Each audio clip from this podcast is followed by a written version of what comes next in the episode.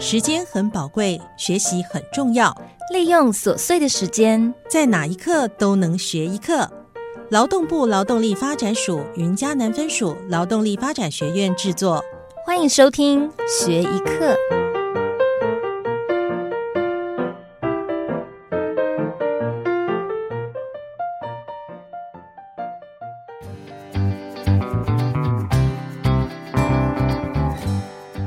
神农氏尝百草，日遇七十二毒，得茶而解之。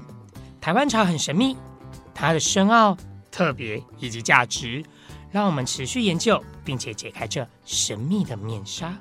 大家好，我是你们的茶叶医生简维岑，同时也被称为茶叶小王子哦。凡是你听过的阿里山、三林溪、梨山以及大屿岭茶区，都是我的生活日常。而在日常的泡茶、制茶、选茶，更是小王子的工作日常哦。分享茶叶的日常，邀请您一起来品尝。有一句话这么说着：“茶叶大小事，围城最省事。”那今天我们要来聊聊什么呢？要聊的是一个观念：茶叶是老人茶。天哪！如果你的想法就像刚刚这样子。你已经落伍了，太落伍了吧！你的阿公都比你还潮呢。基本上，所有的认知已经限制了你的想象。现在的台湾茶已经是西方国家蓬勃学习以及拓展的一个方向喽。很多国家在台湾茶，也就是我们所说的清茶，这样子优良的制造技术。以及好喝的喉韵，以及在国外蓬勃的被大家喜爱了。那台湾茶最大的骄傲，也是来自于我们的制茶技术。相信很多人都会想说：“小王子啊，制茶技术阿姆德安内者的喝啊，有下面困难呢？”各位，我们今天就是要来聊这一个环节，台湾清茶的制茶技术到底有多么骄傲，有多么需要被广为人知。那也一样，在今日的 pockets 当中，还是要聊聊两个主题。第一个，就像刚刚讲到的，台湾清茶的制作到底是多么的骄傲，多么被人家欣赏。那第二个主题，也就是我们现在最多人也最被广为人知的 GABA Tea 的基本，让大家知道什么叫做家叶龙茶。好，那我们首先来先聊聊哈，台湾茶，大家普遍都会讲说，哦，那叫乌龙茶，乌龙茶。其实如果以学科理论来说，它叫做清茶类啊。大家你一定要知道，不是清茶就是乌龙茶，不是乌龙茶就是清茶。哦，听起来很饶舌，对吧？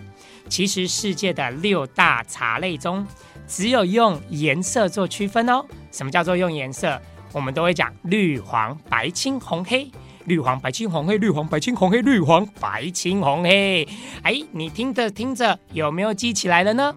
其实，在台湾，我们真的只有的只有三种茶款，叫做绿茶、清茶，还有红茶。那值得最为骄傲的就是清茶类。那清茶类的辖下，才去分乌龙茶，或甚至我们讲的清新乌龙、金萱茶、翠玉茶。是这样子的哦，那四季春也是属于我们的清茶类之一。那为什么我们都把它称为清茶类呢？在茶的领域中，我们是用制作的方法来，大家要特别的注意制作方法，因为用制作的方法不同，即可以产生不一样的茶类哦。怎么说？就像小王子常会跟很多人讲啊，你知道吗？你们所喝的清新乌龙，它可以变成台湾的乌龙茶之外，也可以变台湾的红茶哦。那如果你再去思考一点，诶，人家说金萱金萱，它其实是一个品种，它可以做成乌龙，可以做成红茶。同时，它也可以是绿茶的原物料哦。嗯，你明天想说怎么可能？不就是种在那边的树种吗？树种不一样才能有不一样的茶吧？No No，这个知识已经是错误的了。好，所以如果你还觉得天哪，茶叶就这样而已，哎，落伍了，太落伍了。茶叶的博大精深，不是你一般人能想象的啦。好，那当然今天听到。我们当然就是要来让自己了解所谓的茶类的分别。那我们讲从制茶技术、制茶的过程不一样，会有不同的茶类。那当然，我们今天讲的就是台湾的骄傲——乌龙茶，我们称为清茶。你知道做一泡好茶，它需要几天几夜吗？你知道曾经有学生跟我讲说，老师那个大概一天就做完了。嗯，谢谢。来出口旁边左转哦，拜拜。一天太 low 了。真正我们在做清茶一泡的好茶，两天一夜叫做基本。但你们要去了解，两天一夜叫做基本，它是如何来的？其实真正的两天一夜，它是没有任何的休息时间。它的整个过程中，我们从晒太阳哦，我们现在讲的都很简单哦。晒太阳它叫做萎凋，但今天的分享我不想要讲那么专业，我用简单的来让大家认识整个制茶的过程。第一个步骤，你要先把它采下来；第二个要做晒太阳，晒完太阳之后要进入到室内吹冷气，不然茶叶会太热而导致不好喝。等到你吹完冷气之后，你要带它有点像老鼠在跑笼子一样，一直在那边转动、转动、转动。这一个我们叫做搅拌。等到搅拌完成之后，其实它已经来到了半夜十二点，你知道吗？那等到半夜十二点，又有制茶的师傅会像炒高丽菜一样，会在一个大滚筒里面炒啊炒啊炒，将这些茶叶炒熟。为什么要炒熟？因为炒熟完，它会有一个专有名词叫做停止发酵。那停止发酵就是让它的香气跟喉韵都先拍板定案，就是诶这样的香气可以，这样的滋味可以。所以在炒完的过程中。整批炒完，大概都从半夜的十二点半炒到早上六点半，甚至有些的量体比较多，会到七点哦。所以你们要思考，一个师傅他自己半夜这样炒着炒着。有时候很无聊哎，一定要听点音乐，或甚至偶尔一定要吃一点宵夜，不然整个大半夜只在面做炒茶这个动作，其实是既无聊又不知道该做些什么事情，而且还没有人可以聊天，所以在半夜炒茶师傅特别的辛苦。那当然呢，等到了隔天，我们就会大家比较常听到的叫做揉捻，这也是专有名词。那揉捻是什么？就是我们把它揉成一个球状，也就是大家在市面上你可以看到说，哇，怎么有一颗一颗一颗的？有些一颗一颗的乌龙茶好大颗哦，有些一颗一颗的乌龙茶怎么觉得比较小粒、比较小颗？这当然跟揉茶的师傅。还有在最初的采摘师傅有关系。那如果你喜欢，欢迎收听我们第二集的 podcast，我们再持续的往下讲，好吗？那其实到了第二天进行揉捻，它其实要从早上的八点多一直揉，一直揉，揉到大概下午的五六点。如果师傅群多，当然速度快；但如果师傅群很少，哦，我的天呐，那真的是揉到一个 g 唔干，相信各位听众一定都听得懂台语啦。哈，什么叫 g 唔干？就真的是很累，而且是用全身的力气下去做呃揉捻这个动作，所以没有吃的饱一点，没有壮一点下去做揉捻的事情是非常辛苦的哦。我们就常说，在制茶的过程中就很像大队接力，你会发现一棒接一棒，它完全没有停歇，才能制作出一泡好茶。那为什么说在台湾的清茶又同时是属于我们骄傲？也就是说，我们的这样的技术，其实国外是很难模仿的。第一点，因为在茶叶的制造过程中，所有的师傅要判断经验。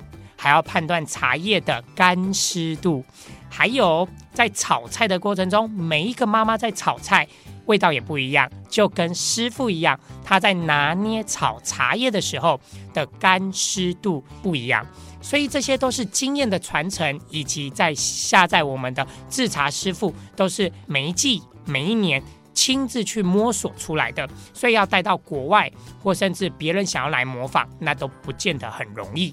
那当然，台湾也刚好遇到我们的温度、湿度是最好、最好去做我们的清茶类，所以台湾的乌龙茶才会在国外被广为人知。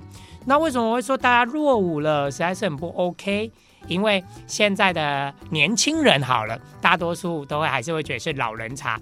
不好意思，现在在国外，很多的年轻人为了学习这个制茶的技术，或甚至想要了解这个制茶的一个领域，哇，学习的可特别认真，而且已经排名他们的世界第二大的饮品类。他们第一是咖啡。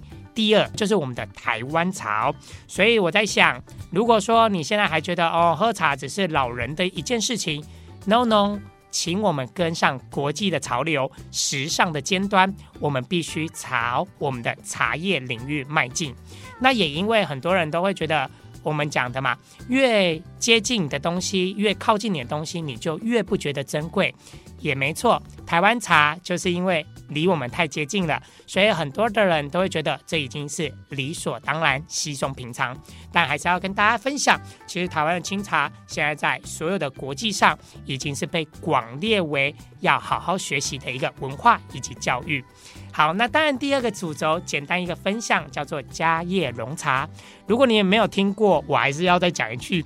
啊，这个落伍，你再不跟上哦，拍谁哦，你真会被淘汰的啦！哈，嘉叶龙茶也叫 Gava Tea，目前在整个的茶类里面，它叫做第七种茶，因为它的制作方法完全不一样，它是用一种叫做艳阳发酵。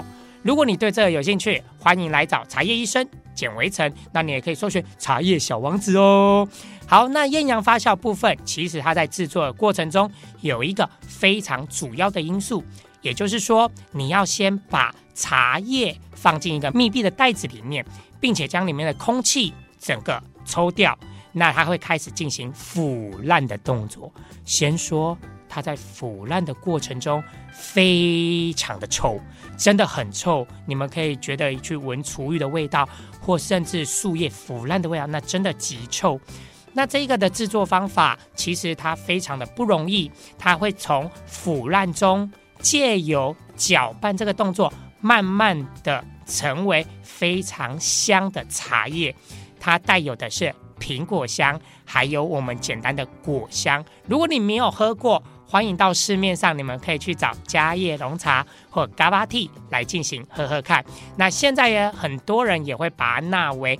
冷泡茶中，或甚至我们讲的饮品中，如果你有在外面的饮品店看到咬肉茶，为什么叫咬肉茶？因为它就叫嘎巴替嘎巴嘎巴嘎巴嘎巴，就变成台语啦，所以它叫咬肉茶。如果有听到，你可以去喝喝看。这个呢，我相信也会是未来大家都很喜欢的一款饮品哦。为什么会很喜欢？因为它可以平衡三高。这是有医学证实的。那平衡三高嘛，现在很多人高血脂、高脂肪还有高血糖都有。它不止可以平衡三高之外，还可以让你放轻松哦。简单的用这两个主题跟大家做一下介绍。那当然还是要回归到我们今日的主题来说，台湾茶是我们的骄傲，不要再说是老人茶了。